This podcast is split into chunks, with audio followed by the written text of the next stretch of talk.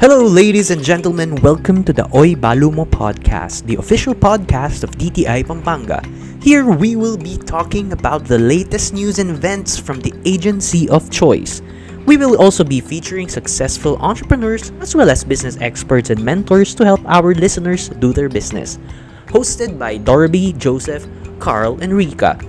Before we begin the show, follow us on Facebook at fb.com slash dti.pampanga and join our Viber community by typing in Pampanga SMEs. That's Pampanga SMEs. Now, here are your hosts. Hello everyone and welcome to another episode of the Oy Balumo podcast. So this is our fourth episode. Rix, naka four episodes na tayo. Kaya nga. So, Oo. parang kailan lang nung na- nag-record tayo nung pinakauna natin, no?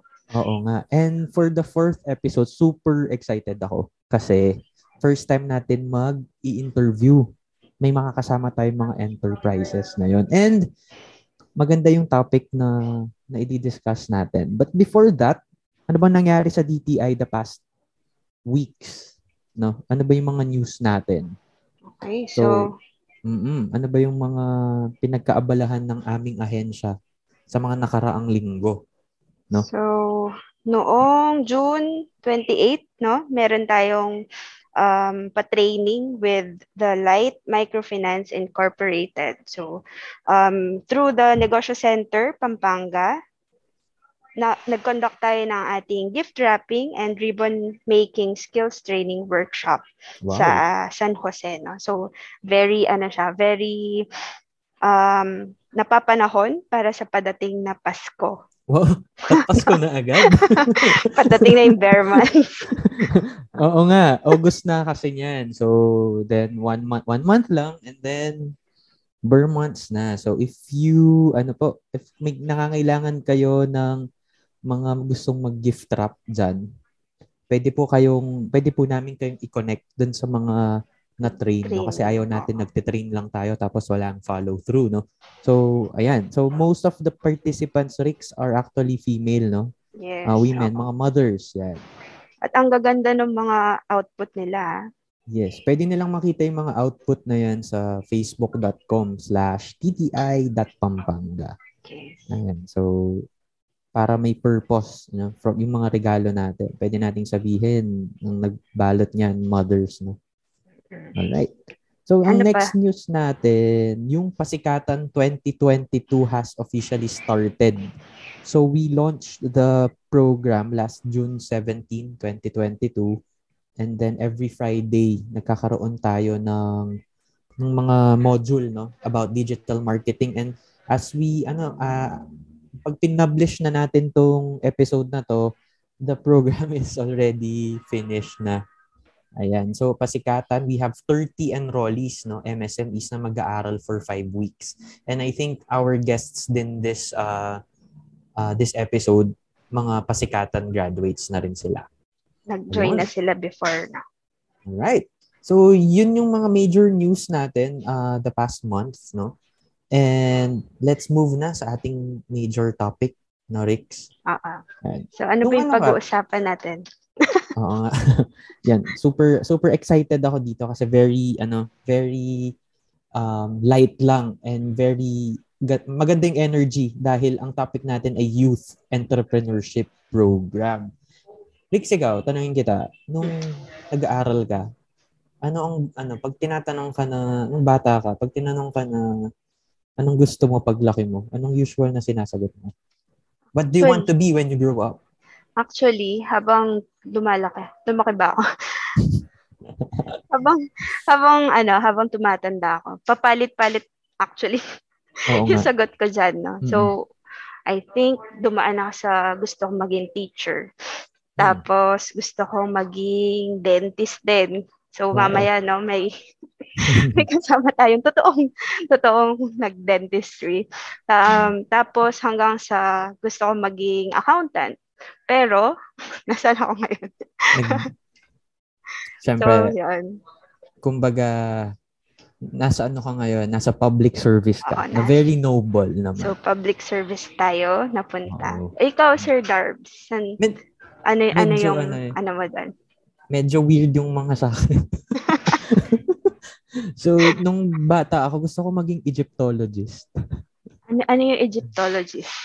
The study of ancient Egypt. Kasi gusto kong ano eh, gusto kong pumunta din sa mga ancient sites nung bata ako. Oo. So gusto kong pumunta sa mga pyramid, sa mga libingan ng mga pharaohs at pag-aralan kung ano ba yung mga nangyayari doon. Pero alam mo naman, pag yung parents mo hindi supportive, at mag mag-aaral ng Egyptologist, mag ano ka, mag business ad ka, ganyan. So, ah yun, ah again, nandito ako sa public service. ano public ser- bila tayo naging public servants, no? Oo.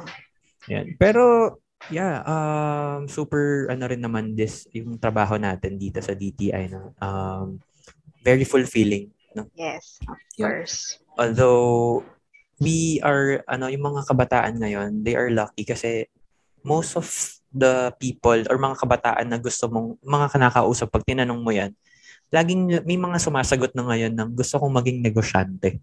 Totoo Naisip yan. mo ba yun? One time, like, sa buhay mo, parang gusto kong magnegosyo nung kabataan mo. Actually, grade 1 pa lang ata ako. Pinapagbenta na ako ng kung ano-ano. so, medyo ano, may background tayo sa ano, sa gusto mo maging negosyo, ganun. So, ah, pero yung mga kasama natin di, to, ah, today, um, at a young age, no, na, na, nakapag-umpisa na sila ng kanilang sariling business, totoong business. Sabi nga nila, sana all. Oo. At saka yung sinasabi mo kanina, Sir Derbs, totoo yun. No? So, um, based sa feedback ng mga kasama natin sa sa mga partner schools natin. So very ano very entrepreneurial na yung mga bata, yung mga kabataan ngayon. So may may i- may ano sila, solid na idea sa pagnenegosyo ngayon. Hindi katulad nung panahon natin, no. So, yun. ah wag na nating patagalin. Excited na ako sa conversation. Rix, pakilala mo naman yung ating mga guests ngayon. Okay. So, we have ano no, we have two guests for today. So, una nating guest is si Miss Sofia Trixia May Manlapas. Siya po ang owner ng PH Marahuyo Cosmetic Shop. So, hi Miss Pia. Hello po. Hello po sa inyo. Napaka-cute naman ng boses ni Pia. Okay, so mamaya kilalanin pa natin Oo. si Miss Pia. So ang ang ating second uh, guest for today is si Miss Yvonne Pamintuan. Siya siya ang owner ng Sulu Candles PH Candles Manufacturing. Hi Miss Yvonne. Hello po. Magandang araw po sa ating lahat. Yun. Okay. Youth, ano no, youth power tsaka women power pa lang ngayon yung mga nag, ano natin, mga guests natin. Ayan. So, first question. Excited na ba kayo? Huwag kayong kabahan ha. Ako yung kinakabahan. anyway, first question. Ano ba, pwede nyo bang pakilala yung ano nyo, business ninyo? And ano ba yung age nyo nung nag-start kayong magnegosyo? Pwede tayo mag-start kay Miss Pia. Hello po. Uh, nag-start po ang PH Manahuyo four years ago, uh, 2019. So, 16 years old po ako by Wow. that time. So, mag... Uh, kaka-grade 11 ko lang po nung nagsimula po ako sa business. And nag-focus po ako sa uh, idea ng Phil- uh, Filipino culture since inclined po ako sa radio broadcasting that time sa Filipino category. So, dun po nalabas ang aking creative ideas sa PH Malahoyo bilang cosmetic shop. Wow. Discuss pa natin later kung ano ba yung pH Marahuyo at ano bang ibig sabihin ng pH Marahuyo. Si ano naman, si Yvonne naman. Hello Yvonne. Hello po. So, um, Sulu Candles po, nag-start siya nung pandemic. So, July 1, 2020 to be exact. Um, Sulu Candles po, we sell scented candles. Scented candles. Kailangan na yung scented candles ngayon dahil yung mga tao super super stress na sa mga Uh, sa trabaho at sa paligid, no? So Pang, kaya siguro self-love, no? self-love, self-love. Ayan. So si ano, si Pia, bakit mo naisipang ano, mag-go into cosmetics? So, ayun po, nag-start po ang PH Marahuyo sa idea na mahilig po ako sa makeup that time. And nakikita ko po sa mga kaedaran ko na yun din yung nagugustuhan nila. So, na-curious po ako sa behind the scene ng paggawa ng makeup since marami po talagang lumilitaw na brands that time. And dahil rin po sa idea ko sa Filipino culture, yun po yung naging parang starting point ng PH Malahuyo. Anong ibig sabihin ng ano, ng marahuyo? Malakuyo. Ang ibig sabihin po niya is to be enchanted. So, ang naging goal po namin is magbigay ng parang magic sa mga youth, sa mga kagaya kong estudyante. Marahuyo is anong ano, anong language or dialect? Filipino po. Filipino. At Tagalog siya? Tagalog word po. Wow, Yes. di ko alam ah. Marahuyo. Tapos yung mga um, pangalan ng mga um, cosmetics ni Miss Pia, parang mga lugar, no, sa Philippines. Um, in-incorporate yung naman, for example, yung flavor na, na strawberry sa uh, Baguio, so panagbenga. Yun, yun po yung mga ideas na in-incorporate namin yung Filipino culture. Tapos galing lang yan sa utak mo, no? At a young age. Oo. Yes Six, po. 16 years, years. old. 16 years old. Tapos nakaisip na siya ng ganong klaseng concept. Napaka, napakagaling ni Miss Pia. Nakakaingit na at a young age. Di bang ginawa ko nung 16? Nasaan ba ako nung 16 years old ako? How about, ano? How about Yvonne? Um, solo condos po kasi, ah, nasabi ko nga po kanina, nag-start siya nung pandemic. Nung pandemic, di ba, ang lumalabas sa newsfeed ko, puro food. Like, meron tayong baked sushi, yung ube cheese pandesal. Eh, I wanted to be different. Gusto ko yung something na uh, that will last in case lang na hindi ko siya ma-sell agad, ganon. Mm. So, yun. Gusto ko yung hindi siya napapanes, yung na, pwede ko siyang store ng matagal. So, nag-research ako. So, dun ko na basa na yung scented candles. Pwede din siyang, um, parang makahelp siya sa mental health natin. Kaya, ayun, simula na nag-start na ako mag-research kung paano gumawa ng um, scented candles, kung anong mga materials yung maganda in making candles, which is uh, yung mga type ng wax na maganda din for the health. Mm-mm. Tapos, nag-source na din ako ng raw materials. Si Miss. Yvonne, siya mismo yung gumag ikaw mismo gumagawa ng mga candles mo, no? Yes po, before po, ako po talaga gumagawa lahat. Pero ngayon po, since mabilis, kailangan mabilisan na yung production, meron na po akong isang uh, train para gumawa ng candles. So, parang mas mabilis po talaga. Curious lang ako, no? I have a ano, question. Yung mga parents nyo, anong usual na feedback na nare-receive nyo from them? Okay ba sila na nagbe-business kayo? Or parang, wag, wag ka muna, masyado ka bang bata? Wag ka muna magnegosyo. Paano yung ano, ah, effect nun sa parents niyo? Pwede tayo mag-start kay Yvonne naman.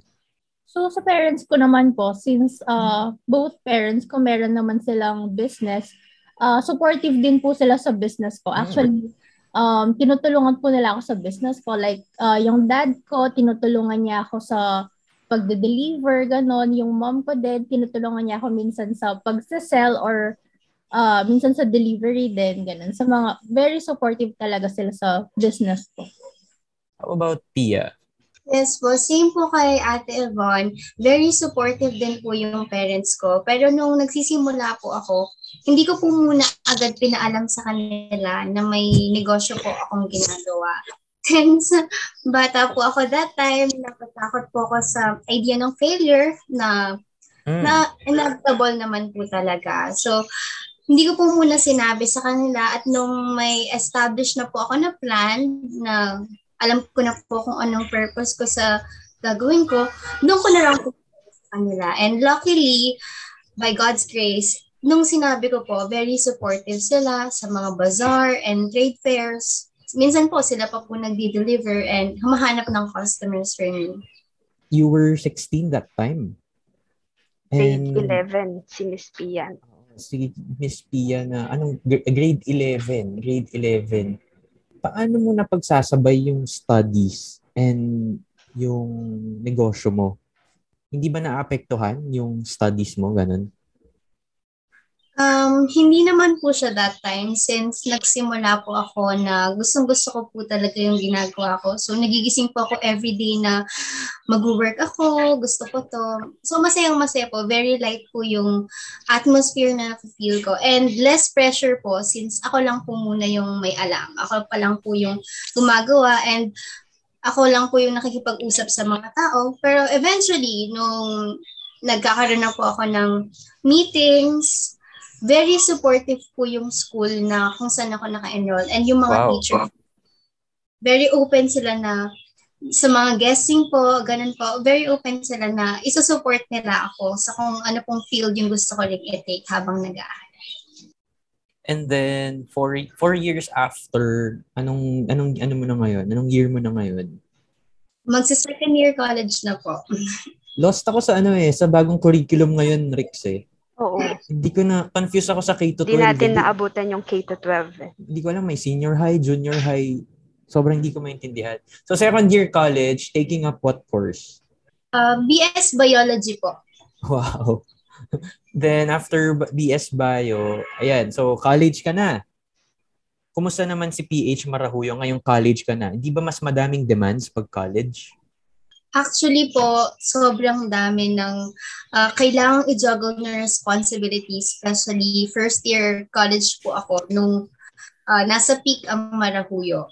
Mm-mm. And uh, nung as of the moment po, nag-work pa rin po siya sa mga uh, online accounts namin, pero hindi na po siya ganun kadaling mag-post. And luckily, yung mga friends ko po na nakilala sa college, very open po sila and excited sa brand ko. So, sila po mismo yung nagsasabi na pwede ba kaming maging admin para may kasama kang mag-post Wow. since ako lang po mag-isa na nag-handle as of now since wala pong mga interns. Yun, so very supportive po sila. May mga kasama po akong gumawa ng mag-plan po ng mga shades unlike before na ako lang mag-isa. So marami pong plan ang Manahoy na lalabas because of my col- college journey na na-start. Tumawak yung ano ni Miss Pia, no? Yung support group niya, tsaka yung mga ah, friends niya na ah, gustong um, tumulong sa business niya. No? Mm-mm. Kumbaga, naging ano siya, instead of parang siya lang may-ari, parang naging community. Yung kanyang negosyo. And siya yung nakaisip nun. Imagine. Kaya amazed ako na she was able to create a community out of the small business na naisip niya four years ago.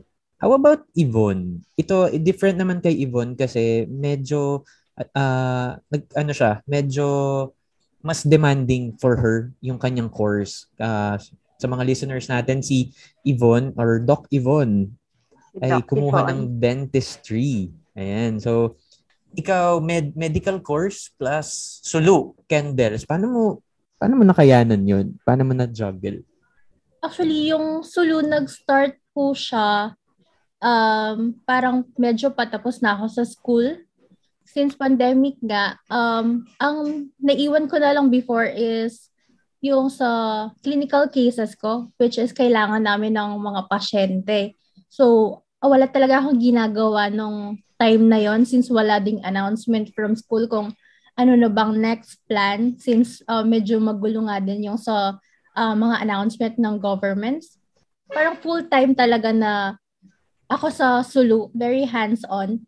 Pero nung nagkaroon na ng announcement na magkakaroon kami ng face-to-face classes or actually partly um, online and partly face-to-face, doon na medyo nahati yung time ko. Pero ah, yung sa online classes kasi namin, kami yung magpapa-schedule kung kailan kami available. So, ayun, nadjuggle ko yung time ko, uh, na-manage ko naman yung time ko noon. Ah, parang mag-aalat ako ng day na ito yung clinical day ko. Tapos mag-aalat din ako ng day na ito yung production day ko. So, hin- medyo hindi ako nahirapan that time. So, more on, ano siya, time management skill, no? Yes. Time management skill. No? So, hindi lahat ng kabataan ngayon, Rix, no? Magaling sa time management, no? Pero yung ating dalawang guests, sa mga kwento nila magmula kanina, no, na magaling silang mag-manage ng kung, Mm-mm. ng kung ano yung gagawin nila for their business, for their studies. Mm-mm. Siyempre, for their personal ano din, life din. no? given na we s- still live in a very uh, difficult age, no? And uh, yung may pandemic, tapos lahat nagtataas, no? And they were able to surpass those challenges, even super bata pa nila. Considering na 26 na si 26 pa lang si Yvonne, no? 26. Yes, 26. 26 tapos si Pia ngayon ay 19. yung kapaniwala. 19. Ayan. Na-mention kanina ni ano ni Pia no Rex yung ah, pagbata ka may fear of failure ka agad. And na-mention din niya na that's inevitable, no hindi pwedeng iwasan. Ano ba yung mga failures nyo na na-experience nyo na? Pwedeng sa business, pwedeng sa studies or personal life na na ano nyo, na na-surpass nyo.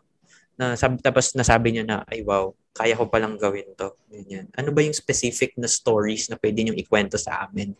Let's start kay Yvonne. masasabi ko po is yun ding sa business ko talaga. Kasi before, um, parang nag-take risk lang ako in opening Sulu since wala talaga akong ginagawa that time. Suppose nag-start lang ako sa capital na 5,000 pesos. So nag uh, malaking risk talaga. Parang ang ginamit ko lang na money is dapat kasi magda-travel kami buong family.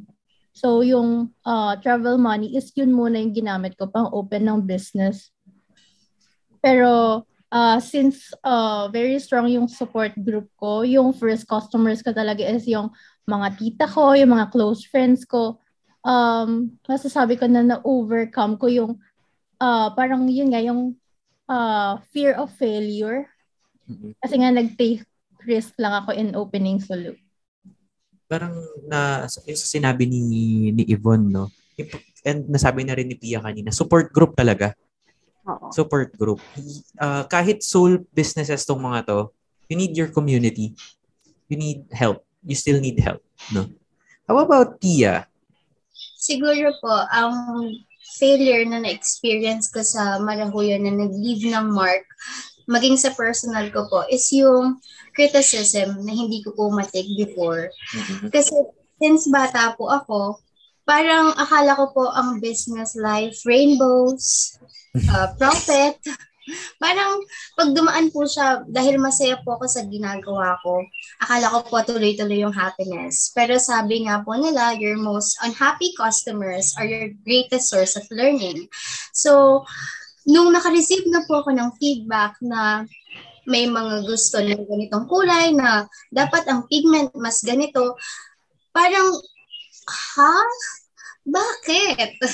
parang tinrabaho ko po siya for months. And yun ang nag-receive ko na feedback.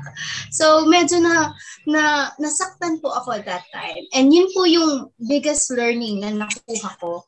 Na sila po yung magiging dahilan para magkaroon tayo ng stable na plan sa kung ano Mm. po yung ginagawa natin. So, yun po, na hanggang ngayon, dinadamdam ko pa rin, pero naiintindihan ko po sila. And very open na po ako right now sa mga ganong criticism. Alam mo ba, sabi nila, yung mga Generation Z, I think uh, Yvonne and si Pia na Generation Z sila, no? Ah, ang dami kong nabasa na articles na sabi nila, hindi masyadong strong yung emotional ano nila, capacity nila. But based dito sa conversations natin with our with our guests, parang na-prove na wrong 'yon na Yeah. they're not they're not weak na iniisip natin. Parang kung titingnan mo ah meron din silang way on how to overcome mga na-experience. Oo. They can Mm-mm. adapt din, no? Ang ganda ng sinabi ni Pia. Ano kasing sinabi mo about the customers? Unhappy? Ano?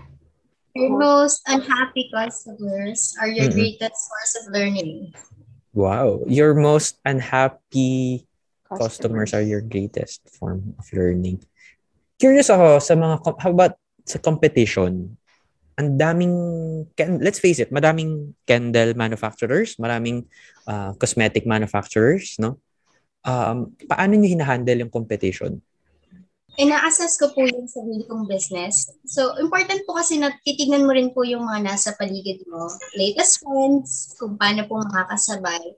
And after matignan, yung general idea, pupunta tayo sa specific po. Ano po ba yung nagiging cause ng insecurity mo as a business owner para masabi mo na pwede kang lamangan ng ibang brand?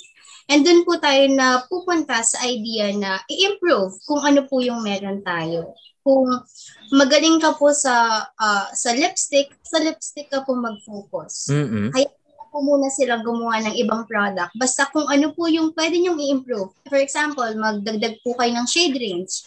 Mga shade na hindi pa po na-offer ng iba. Mm-mm. Dun po sa idea na yun, magkakaroon po kayo ng sariling name, sariling branding na dun po kayo kilala. Even older entrepreneurs can learn from that, no? Focus on one na tingin mo pwedeng maging strength mo and yun ka makakita ng branding, no?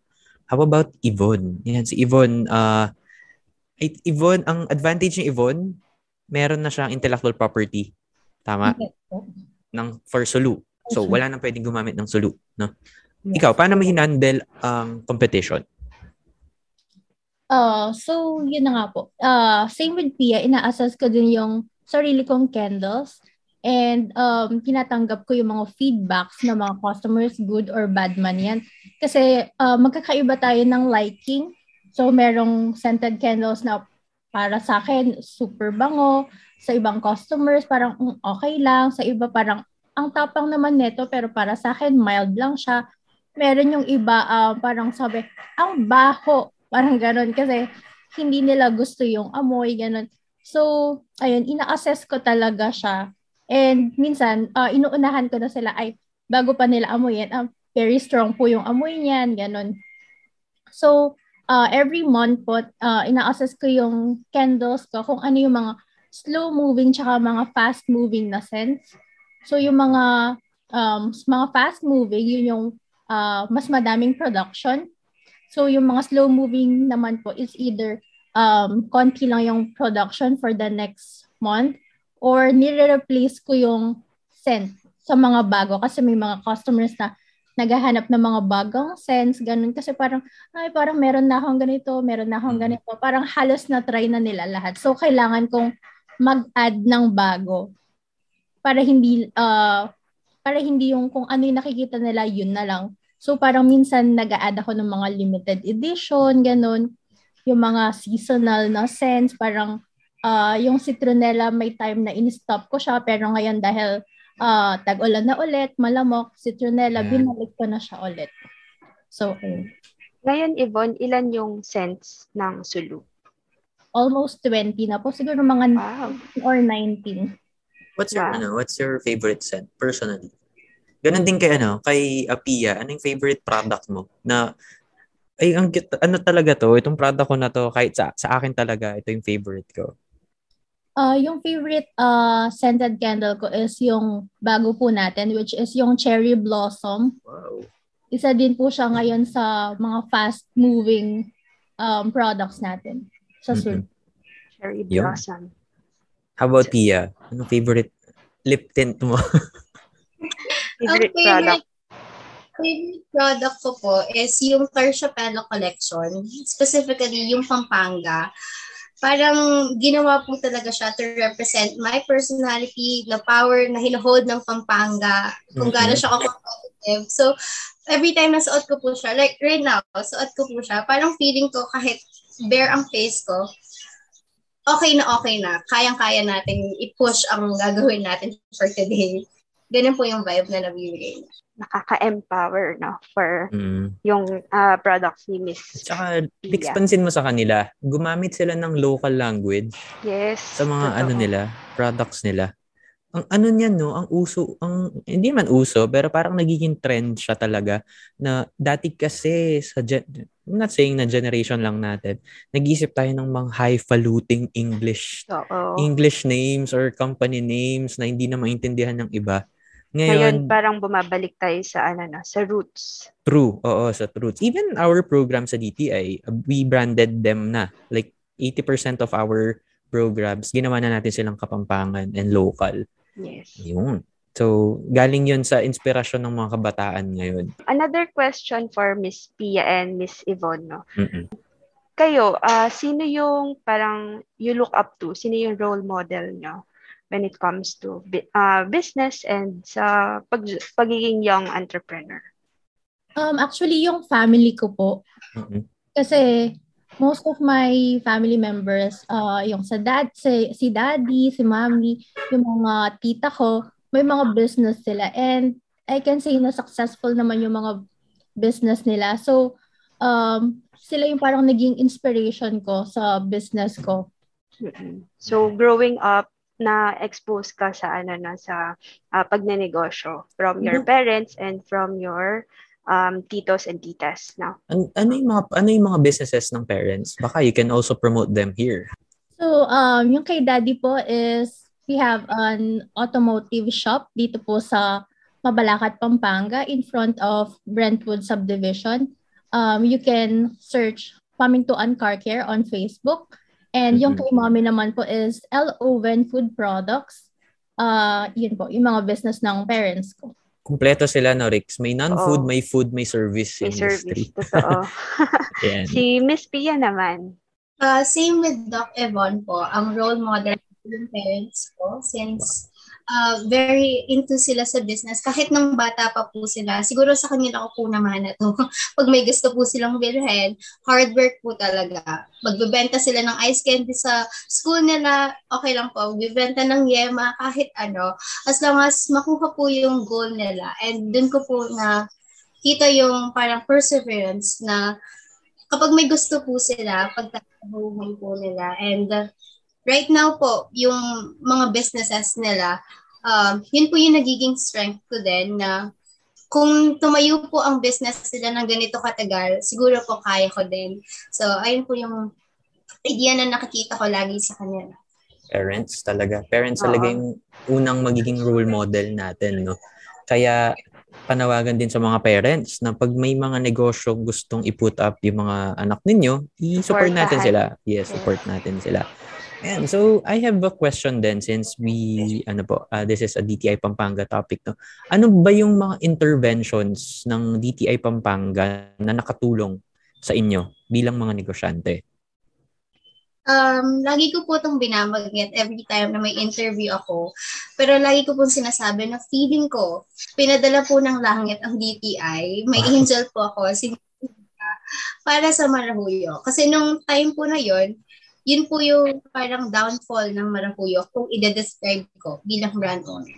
Uh, parang dun ko po nare-receive lahat ng criticism, lahat ng ideas na hindi ko na po ma maayos properly. And nung dumating po yung DTI sa life ko, nagkaroon po ako ng light, ng sunshine na um, the next day, pwedeng maging better yung opportunity for me. Na, and dahil rin po siguro sa idea na go-getter ako na gusto ko po talagang mag-trade fair. Nung nakilala ko po si Miss Rika, nakausap ko po siya ng weekend. Very grateful po ako for that. No, kahit weekend, wala na pong trabaho, kinausap pa rin niya ako. And after ilang weeks lang po, nakapag-trade fair ako. Unang trade fair ko po is sa Vista Mall. And very blessed po ako sa opportunity na yan. Kasi yung mga nakilala ko po that time, nakasama ko pa po sa iba't ibang events ng DTI. Tapos, uh, naging friends ko rin po sila and parang naging family na rin.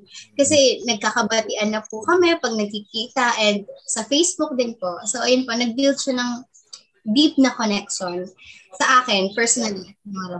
And I think uh, that's uh, one ano din, one of the many things then bakit yung mga MSMEs or mga negosyante gustong sumasali sa DTI events kasi we are not just creating uh, opportunities for them but we are creating a community din na more kasi syempre as uh, part of this agency no uh, we can only do so much no pero minsan pag nagkakaroon sila ng community sila sila mismo sila nagtutulungan. Oo. na. Sila sila nagtutulungan kasi may mga bagay na hindi na namin kaya na Yes. i-handle kasi super dami nyo. But uh, yung sinabi ni Pia kanina, yun, nagkaroon siya ng community. And I think mga ate at kuya yan, di ba? Mga ano, kasi I guess ikaw yung youngest namin din na-assist ngayon. Ayan. So, thank you. Oh. And uh, thank you, Rix, dahil nakilala mo si Pia. no? Ayan. How about Yvonne?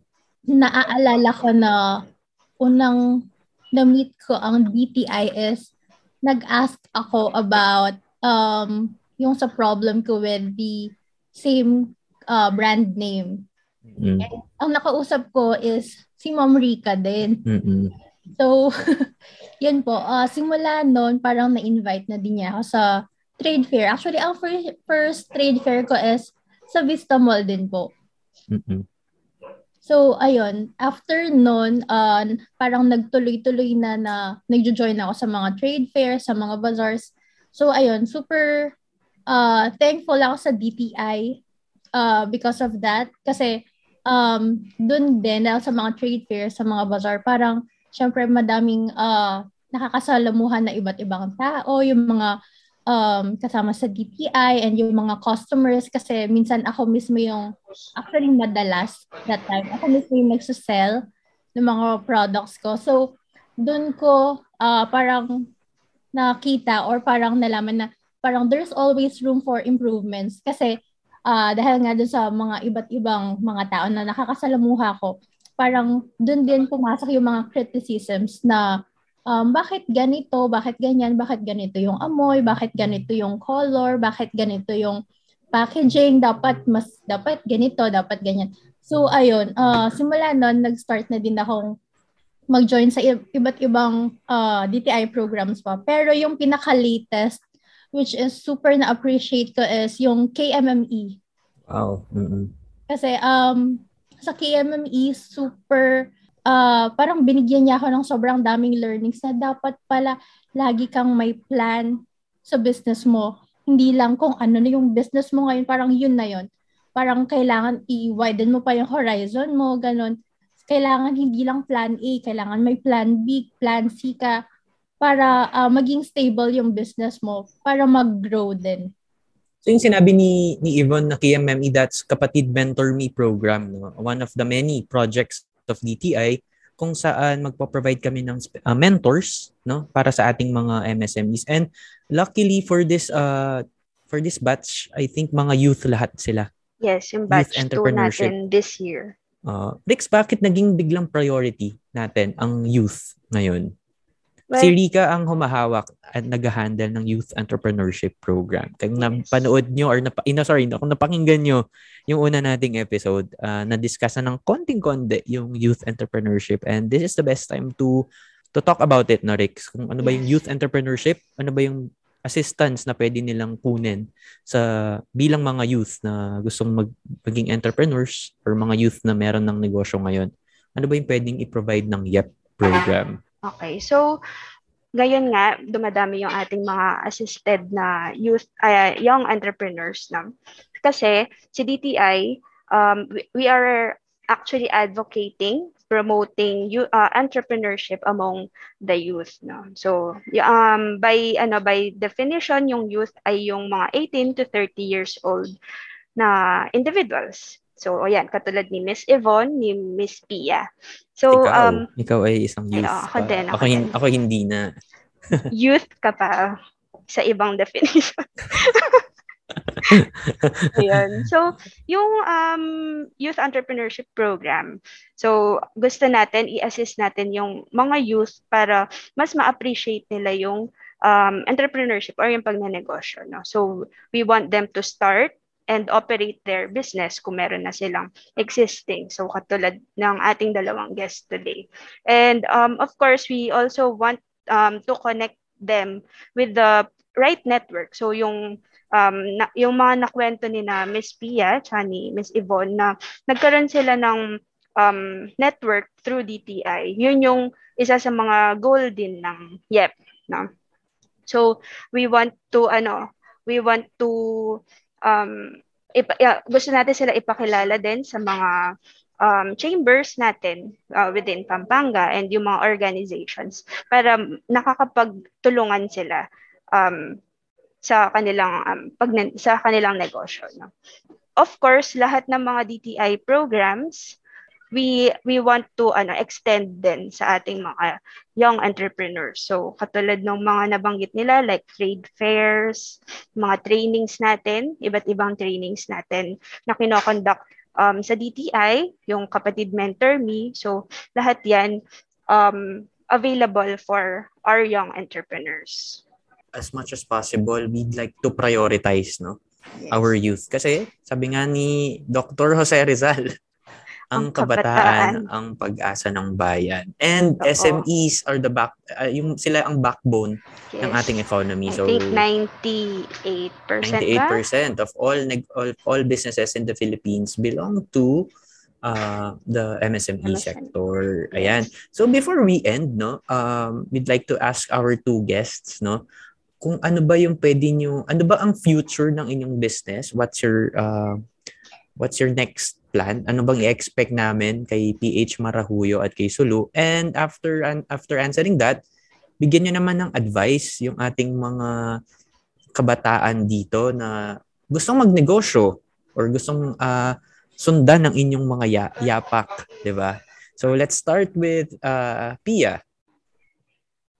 Um, for me, only time will tell about sa mangyayari sa Parahuyo. But I'm hopeful na just like Ate Yvonne, Dr. Yvonne, uh, makayaran ko rin siyang i-sustain kahit tapos na ako. And um, I hope kasama ko pa din ang DTI kasama ang process na yon And I'm really hopeful sa idea na yon And for the advice naman po, I think uh, the best startups generally uh, come from someone or somebody na kailangan ng scratch ang kanyang itch.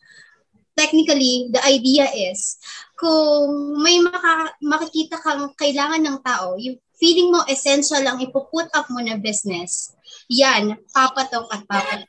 Since kailangan po natin ng uh, innovation, just like uh, uh, you know, sa brand po ni Ate Yvonne at sa brand ni PH Marahuyo, uh, kapag kailangan po natin ng magbigay ng solusyon sa isang problema, hindi lang po magiging uh, business ang ating brand, magiging uh, help din po siya sa community natin. So kumbaga hindi lang po tayo kumikita. Yun po ang maging idea natin sa pag-start ng business. And uh, kailangan rin po natin i-maintain ang ating mental health during the process. So mag-take po tayo ng pause habang ginagawa po natin yung something na nag enjoy tayo.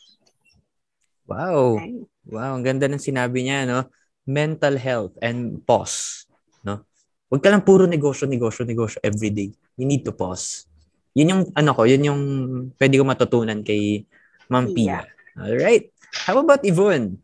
What's next for Sulu? And any advice for our uh, kabataan? Okay, for Sulu, um, we'll be having our permanent kiosk at SM City Clark. Wow! Wow, Congratulations. po, uh, near um, Watson's. Uh, Oh. Next is, yun nga, sabi ni Pia kanina na uh, madami sa atin ngayon is takot sa failure. Pero ang masasabi ko is, be a risk taker. We should always um, enjoy the process, enjoy hardships when opening a business. Kasi ang business, hindi naman yan instant eh. May process yan. So, um, if you really want something, dapat um, be passionate about it. Enjoy the process, enjoy the hardships. Um, if you really want something, be passionate about it. And hindi dahil um, comfortable ka na sa business mo, dun na mag-stop, dun na mag-stop. Dapat uh, always widen your horizons and always innovate uh, your business para maging stable. And may mga trends tayo. So, uh, there's always room for improvement talaga sa business. Ganda nung sinabi rin niya na enjoy the hardships. Hindi lang puro saya, no? So, sabi nga nila, pain is our greatest teacher. Um, Yvonne and Pia, uh, how can they reach you? Or kung gusto ko nilang bumili ng mga products niya, saan sila Saan pwedeng nila? pumunta? Uh, saan, si PH Marahuyo, saan makikita? Um, available po kami sa aming Shopee account. Meron din po kaming Facebook and Instagram page at ph marahuyo ph.marahuyo underscore. And meron po kaming discounts for new followers sa aming Shopee account. So, check nyo po and baka isa po kayo sa mga makakuha ng discounts and free shipping. For Sulu naman po, we have our social media accounts. We have Facebook and Instagram. Just search sulu.candles.ph. We also have a Shopee account, sulu.candles.ph. And currently, we have a physical store at SM Startup Market at SM City Clark. Alright, that's it for uh, our fourth episode ng ating podcast and we hope that you continue to support local businesses and of course this podcast is available on Spotify and um, Anchor, no? Nasa Anchor podcast din pala tayo, Rix. And if you want to uh, message our, uh, if you want to message DTI, just go to DTI Pampang, uh, facebook.com slash DTI.pampanga or you can email us at r03.pampanga at dti.gov.ph. Thank you very much for listening and we hope to see you next Tuesday. Bye-bye.